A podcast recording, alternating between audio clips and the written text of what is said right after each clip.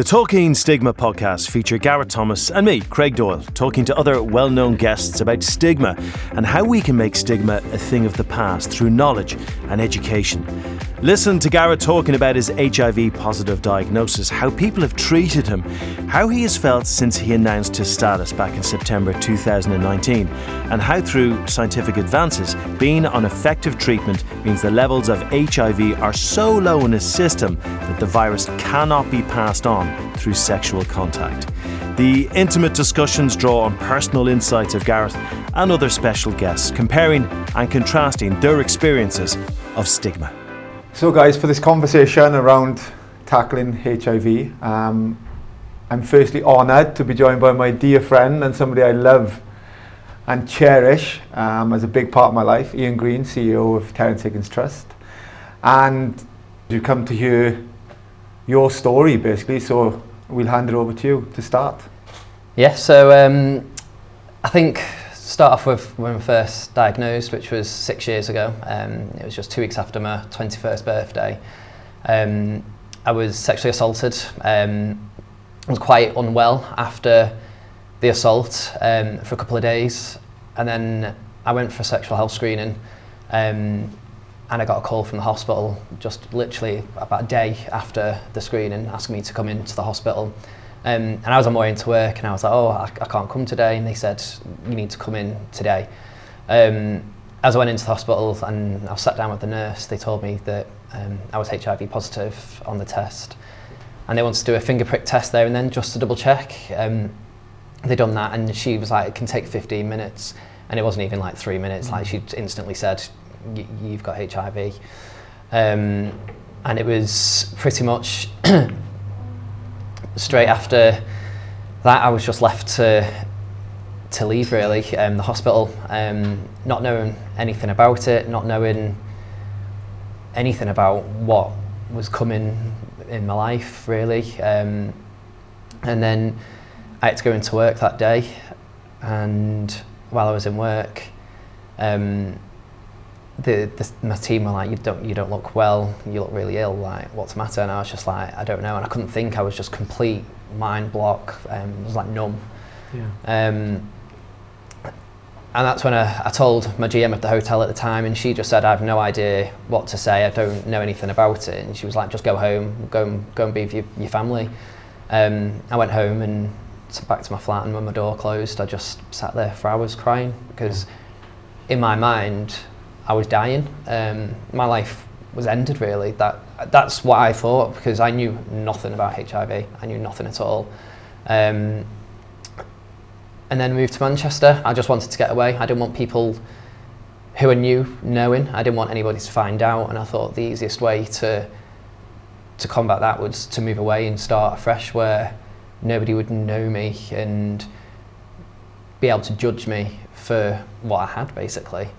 Um, so yes, I think that's where my life sort of changed a little bit because I, I battled with it in my head to to come to terms with the fact that I was living with HIV. I still, at this point, didn't know anything about it. Um, and the coping mechanism was just go out and party. And that was my life for seven days a week. Go to work, go home from work, party. And it was just a vicious cycle constantly. Um, and then it came to really meeting Will. That's where my life took a, a turn really for the better in a, in a sense. Also, I thought um, that we were set up on a blind date, weren't we? Yeah. And um, it was like a new challenge really, like if a new beginning, I didn't have to worry and, and Will's from a, a, really rough. Well, I say rough. It's not a rough area. I say I say it's a rough area because it's. It sounds really bad because when yeah, like I say it's rough area. It's not that much of a rough area really, but I, he's like a lad's background, and Will had only recently come out gay, and for me, he was like a lad's lad. Like he was always dressed in trackies and, and stuff, and I was the polar opposite. Um, and I was just so scared of telling Will about the HIV, and I'd build it up to tell him um, of how of what, what I was living with and I'd, I'd create scenarios and I'd say to him, oh, if I lost my leg, would you still date me? And he'd be like, yeah, we'll just get you a wheelchair. And then I'd be like, go to tell him, oh, I've got HIV, but the words just would not come mm. out. It just, just wouldn't come out at all. Um, and that went on for uh, what, 12 months really, I think it was. Yeah, that it was 12 months that he didn't know. And at that point of him moving in halfway through those 12 months was I stopped my medication, I stopped going to the hospital. I, I couldn't risk him finding medication in the house and asking what the medication was for. And um, so then I had the battle of my housemate moving out, and he knew about my diagnosis, and he knew Will didn't know. And we'd fallen out, and I was so scared that he'd take control of telling Will about my, my status before I could take control of it.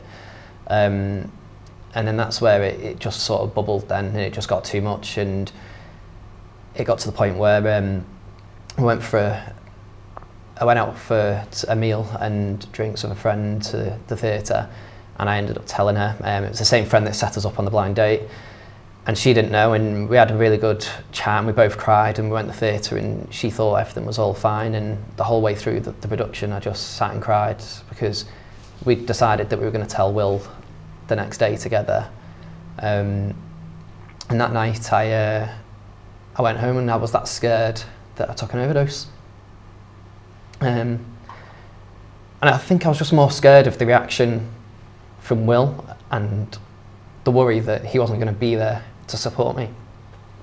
Um, and that's when I, I texted you, wasn't it, and, and just said, you know, don't come home. Um, I'd written my parents a letter, I'd written Will a letter and my friends, and said, don't come home, just phone the police.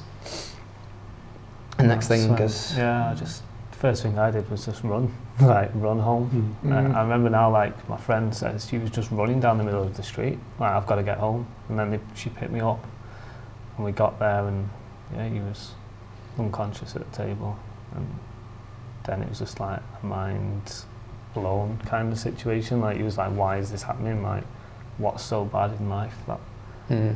that we've got to this point? Um, and it wasn't until we were at the hospital, was it, that yeah, came it's like round that. and- it was only after being sat at the hospital, making sure he was okay first, and then you, you basically. I was thinking, oh, he's cheated on me. It's fine. Like we, you know, we can work through it. We can do anything. And you was like, no, like you don't understand. You don't understand. And then you told me, and you said, you know, I've got HIV, and I was like, okay, I don't know anything about that. I don't know anything and I wanted to speak to people, but then I was like trying to explain like AJ's took an overdose, and they'd ask me why, and straight away I'd just be like this wall of silence, and um, I don't know, don't really know anything, don't know too much at the minute, so I'll just start happening, I'll ring you back, and then everyone's like, I hope everything's okay, like, do you know why? And it's like, uh, I think you just didn't know it's- how it to. took a while, hasn't yeah. it, for me to. I, I don't. I, I don't have any myself have any problem. You know, it's not. It wasn't my problem. It was everybody else. I, I was Mm. thinking. You didn't want to do. yeah. You didn't want to break my trust by yeah, disclosing it. I think, wasn't it? I? And I didn't want to. I didn't feel like it's my place to say anything either. Like, I still don't think it, do, it is. But I think doing more, the more we talk about it, the easier it is for Yeah. me to kind of Open up a little bit Op- more. open up because I'm a very close person anyway. I like that's why I didn't come out until I was in my twenties because I like to keep me to me, and then Yeah. I don't I don't have to share that Mm. because if you don't share things, then you're not you don't feel as vulnerable. But Yeah. but if you let your mind do its own thing, then you're more vulnerable than if you would just talk about it. yeah. I think. AJ, I'm really struck, and and thank you for sharing your story. Very, very powerful. And I know that how hard it must be just to relive some of that pain. Yeah, I think the, the thing that really struck me the most is just how alone you were. And that was just Yeah. one of the things that really gets me in my, my heart. Yeah, yeah. That I think that and loneliness and rejection Yeah. Mm. is the automatic feeling straight away. Yeah. Is that everyone is gonna is gonna reject. yeah. That's the biggest fear. Did you have so? Did you have on the process of your suicide attempt? Did you have rejections along the way connected to HIV? Yeah, so I think when I first moved to Manchester, um, obviously you, you're on dating apps and things, and I'd, I'd disclose it because I wanted to be open and honest, and I wanted, I didn't want that, I didn't want to be secretive about it if I was going to be meeting up with somebody, do you know what I mean? And people, especially in, I find in the gay community, they are very judgmental, and you'd get like instant blocks or you'd get abuse. You'd, you'd, people would say that you're sleeping around, and that's they wouldn't want to. They would that they didn't want that. So for me, for like the couple of years before I met Will, there was so much rejection Mm-hmm. through the gay community of trying to find someone to be with, really. Um, but then also in the workplace, I worked in hospitality, and you'd working in a restaurant as a restaurant manager, you'd try food and different things like you'd with the chefs and it'd be like one knife and fork and I'd always get my own knife and fork to try the food and then they'd be like I've not got AIDS.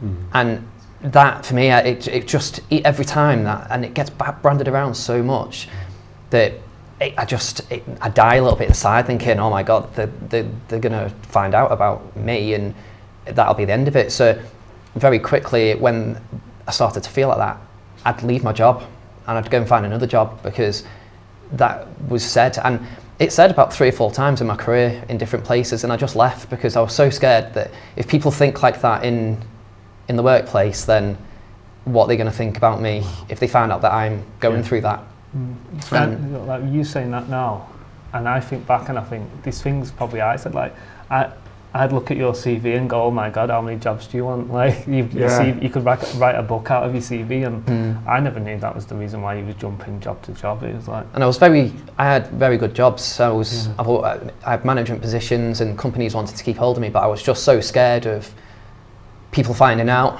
and customers finding out and different things like that and I was like I was ashamed Yeah. and I was embarrassed.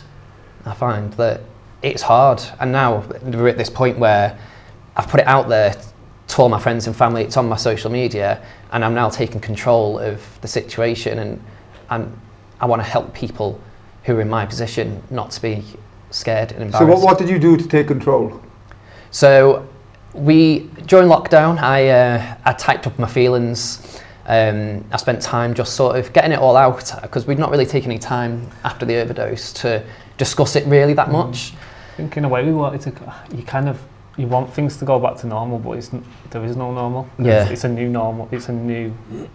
You've got you've got new stuff to deal with That's in, happened, within a it's relationship. happened, You yeah. can't, you know, you can't just say let's just pretend it never Yeah. happened. yeah.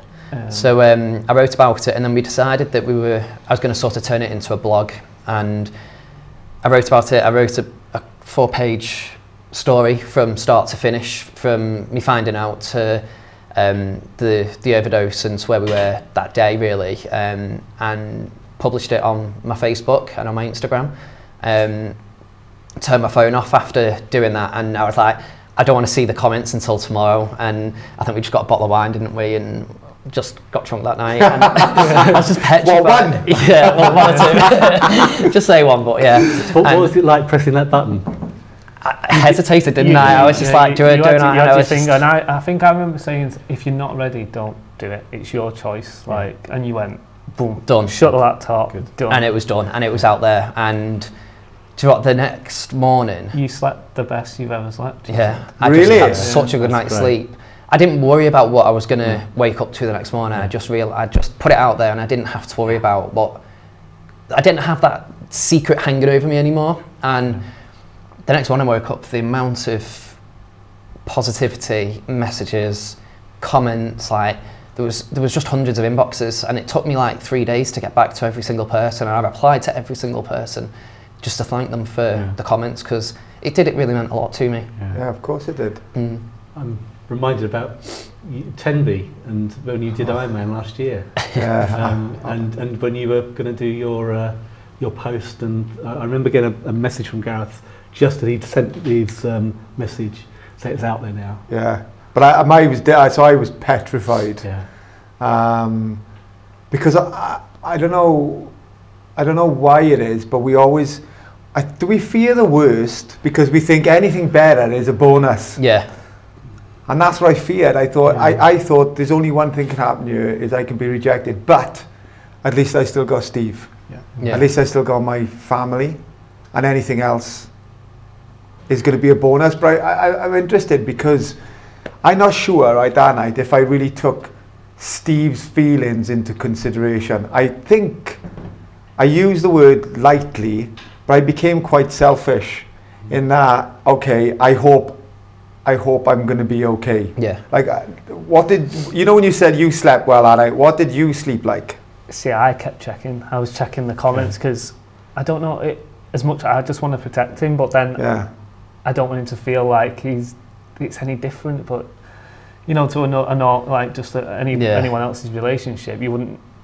You know, you're naturally protective anyway, aren't you? I think to. to That's it, to I mean, person, but It was it's kind of like an added layer, and I didn't want him to see any negative comments because I didn't want it to knock his confidence. But then I seen the positivity, and I thought if there's one comment negative, I'm just going to say look at the 200, 300 other ones, and I think it, I was yeah. trying to preempt what was going to happen so that I could be there to kind of make you re, like reassure you, make sure Yeah. you knew that you. But it's funny you right saying that you didn't think of your partner's feelings or how they'd, because I didn't really think about you and it was going to impact Will because his family were going to all find out about it, his colleagues, Yeah. his friends, because I had them all on my social Yeah. media. So, but at the time it was more so I needed to take control of Yeah. The situation and there was people that knew stuff about me that I wanted to be able to be the person to share that and I didn't want Yeah. someone taking that away from me, which is why I found it so hard telling Will yeah. and then putting that story out there was it was just a relief to then go to bed that night and be like, it's done. Did you find life changed, or did you find wake up and think actually weirdly it's kind of still the same? I just don't have a secret anymore. It was yeah. I was just like I just woke up and I was just like I just not got this niggling thing in the back of my mind that's there like constantly of you know you've got you you've got something that people know, may know about you or may not know about you. Like yeah, I just woke up the next morning. I was like I'm I've got a normal day. yeah. Like, it's normal. Yeah. Just wondering how that relates to your experience and your story.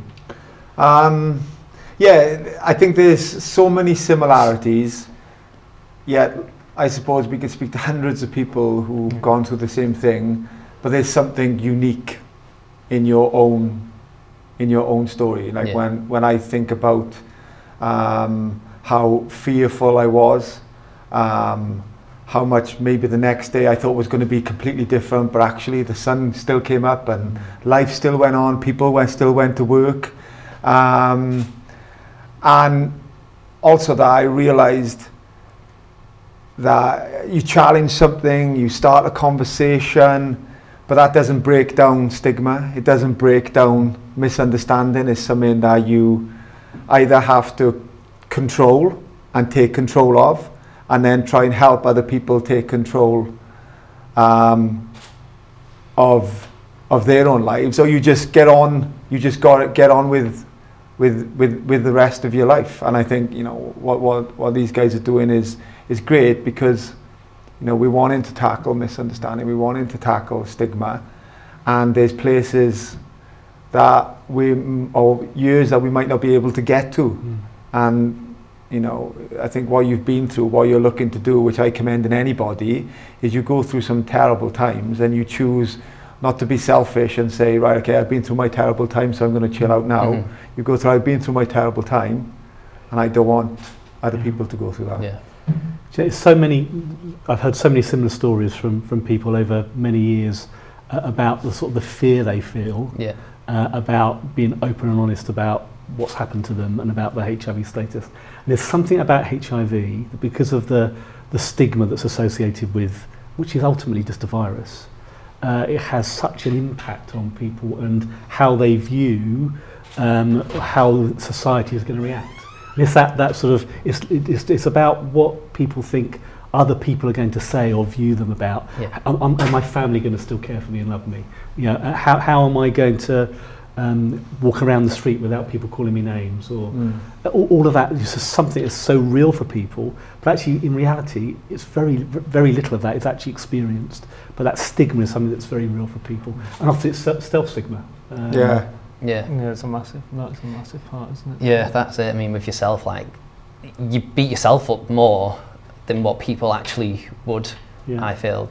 Like, in my head, f- over the years, like, I was always questioning and double doubting and, and different things. And I think it comes from, because I knew nothing about it. I, I knew nothing. And when I was diagnosed and I left the hospital, I still didn't know nothing. It wasn't until I moved to Manchester and went to a new clinic that I started to learn that it's a manageable disease and this is one thing that really makes me mad, you know, that, that people don't know about HIV, you Mm. know, and that, you know, thank goodness now there's mandatory relationships and sex education Mhm. in schools. Um, you know, as you went through the school system, you should have been told Yeah. about HIV. Yeah. And one of your great passions about education, isn't Yeah, it? definitely. And making sure that people know about this, this virus. And I think the thing is, is what you say there is, I don't know anything about HIV, yet I thought it was going to kill me. So when we break it all down, Yeah. we all think we know something about HIV because we all think that HIV is something that's going to kill us. Yeah. Even though we say we don't know anything about it, we're willing to accept the fact that we know enough to know it's bad. Yeah. It means actually we don't know what it's like to live with HIV in 2020 because, and I keep saying, and so many people, and I'm sure Ian comes across people all the time who feel like they're educated because there was, you know, public warnings put out so many years ago about living with HIV, and so much has happened Yeah. in in the last 20 years of science and medicine Mm. that has progressed. So people like us can live happy, normal, Yeah. healthy lives with partners and husbands who are HIV negative and don't put them at risk. And to me, that's something we should celebrate Yeah. and something that should be common knowledge. But I, everybody's common knowledge is HIV will kill you. Yeah. So in terms of the education of that, like you like you just said then, we've all been at school, sex education, that kind of thing, all kind of why why don't we know about Yeah. it then when we why didn't I know? If that if that was mentioned, why is it not sticking? Yeah. Why is Yeah. it not why is it not just ingrained in us from that age? And if Yeah. they have taught, because I don't remember it. I, I, I don't remember I'm in sure- school being I'm told sure anything about was it. Like, it was just basic on. sex education. It's Mm. girls and boys parts, and this is what happens to create Mm. a baby. That was ba- basic. Well, we, stuff, really. We've done a lot of work to make sure as part of the curriculum Mm. HIV and sexual health is an important part of the new relationships and sex education curriculum because of yeah people have a right to know hmm because of actually it would, would would deal with a lot of this this stigma uh, and also the discrimination that people feel around HIV Yeah. if they had up to date information Yeah. and they were educated. Do, what about, so Ian's obviously the head of what is an amazing organisation, something like Terrence Higgins Trust. When you was diagnosed, did you feel like you, you had at the top of your mind somewhere organisation you could go and visit or people you could go to online or did you just think that this is something I have to deal with on my own? I think when I f- first di- diagnosed, it was something I had to deal with on my own. It was more so I was, I, I- it was more daunting of Mm. going to anywhere like that. I feel that if I was seen going through those doors, people would would know, and I was like, I needed to control it and minimise the amount of people that knew what I was going through. Um, which again, I moved out. I, there was nurses in Liverpool that knew, and there for me, always, and there was a couple of people in the hotel that I worked in that knew. For me, that was more than enough people that Mm. needed to know, and that's why I moved to Manchester. And I, f- I feel that if people know about these charities and organisations that will support you, and you know, it, this, I, I just feel that the stigma of being seen going into through those doors Sure. do you know what I mean? Walking off the street, and then what if you walk back out those doors, and who sees you walking out those Yeah. doors on the street? Yeah. It's people's ignorance of, like the, the you're scared of what people would think if they saw you. Yeah. Mm. Do, does that make sense? Like, it does completely. And I think that that's about us making sure that we're making sure that our, our services are accessible so you don't have to walk through a door. yeah, And so you can go online and there's a, an online peer support group for anybody who's diagnosed with HIV, or you can just go on the website and there's really good, easy to understand information available to people. because we went, didn't we, to um, George? George, George George George House Trust. Yeah. So when um, It when I came out of hospital, after, yeah, it? we it was when you were um, we went to the clinic, didn't we? And we were the, Will had a chat with the nurses about um, my HIV basically, and to talk Will through the steps and to make reassure him that he wasn't at Yeah. risk basically. Um, and they put us in touch with with them, and we went for a visit, didn't we? We went for a visit. It, it just wasn't for us at that time, was Yeah. it? it? I think there was a lot more Going on, Yeah. because you had to add in the suicide part of it as well, and then it Yeah. there's a lot, and it just didn't it just didn't work at that time. Uh, Whether yeah. it would have further down the line. if it had have know, been not for the suicide, I think it would have been Yeah. perfect place for me to take Will to and be like, look, listen to what these guys have got to say. You know, this is something that I'm living with, and we can live a normal life, sort of thing. And I think had I gone about it that way, it would have it would have made a difference. I don't want to keep. I don't want to go backwards to go forward here, but but on the suicide attempt, um, do you feel the suicide attempt was more of a more of a cry for help, or more of a way of getting to a position where you feel you have to now tell somebody? When I think back on that night, it's very hard for me to try and understand my feelings. I was very, I had very mixed emotions that evening, and it could have been a cry for help, and it could have been me trying to say, "I'm struggling." Mm. I think it was probably more the fact that I was struggling. Um, I think that when it comes to it, I think it was, it was probably a, a cry for help. Yeah. There's nothing wrong with that, man. Yeah. When you did like feel like you're saying something wrong here. Yeah, Is it more like kind of there's no other way out? Really? That was it. This is. You've And I got didn't like wanna it's like D-Day tomorrow. I've got I've got I've got to do it tomorrow, Yeah. or I can not do it tomorrow. So I just find it interesting again with a lot of people, and, and Ian will know this way more than me, is a lot of people have to put themselves to a position of rock bottom to feel like there's now only one way out. yeah. Even if you get halfway down, Yeah. it's you, you've got to get all the way to the bottom with HIV to, to find that way out. yeah, And we're trying to stop people feeling like they've got to get to the bottom before they can finally get out. So I think that if there's anything I could have done to kind of put that net in place to stop you getting there. Yeah. And But this is why now we're wanting to share our experience Yeah. because I don't want people to get to the point that I got because there was no reason for me to get to Yeah. that point. At the end of the day, it was we're still here, we're still together. You know, Yeah. we, there was there was there's no actual reason for me to get to that point. It was just all up here, and it was me criticizing and worrying about stigma and worrying that Will wasn't going to be there. So, thinking about the experiences you've been through over the last uh, couple of years and the very powerful story you have, what, what do you think needs to be done to educate people about HIV? Uh, what do you think needs to happen in terms of making sure that we can tackle the stigma associated with the virus from both of your experiences? I think we've discussed, obviously, we want to get involved with charities and organisations to share our story. And us doing this and sharing our story with you, that's going to be going on social media, that will be then shared on our social medias for friends and family. And we want to try and encourage them to share our story with their friends and their family and to just let that flow between social media. And I think social media is going to be a big key in tackling the stigma because it's more people that listen to people like us and and talk about that have been through mm. Yeah.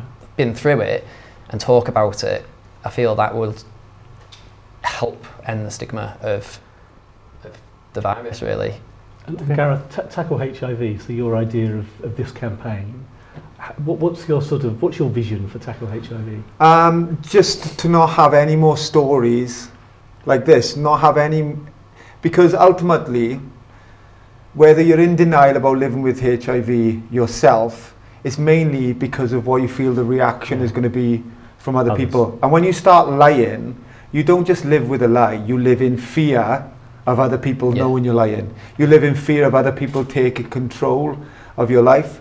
So through Tackle HIV and tacklehiv.org, what we want to create is, is safe places for people to have safe conversations and to get correct information. And I feel like if you give people knowledge, then you give people power to mm. make consciously the right decisions. And listen, we all know around this table that not everybody with all the right information is going to be supportive.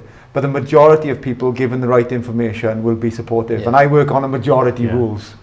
So through Tackle HIV, we just want to create correct, positive information where we don't hear stories of people reaching the bottom and sometimes staying at the bottom, sadly.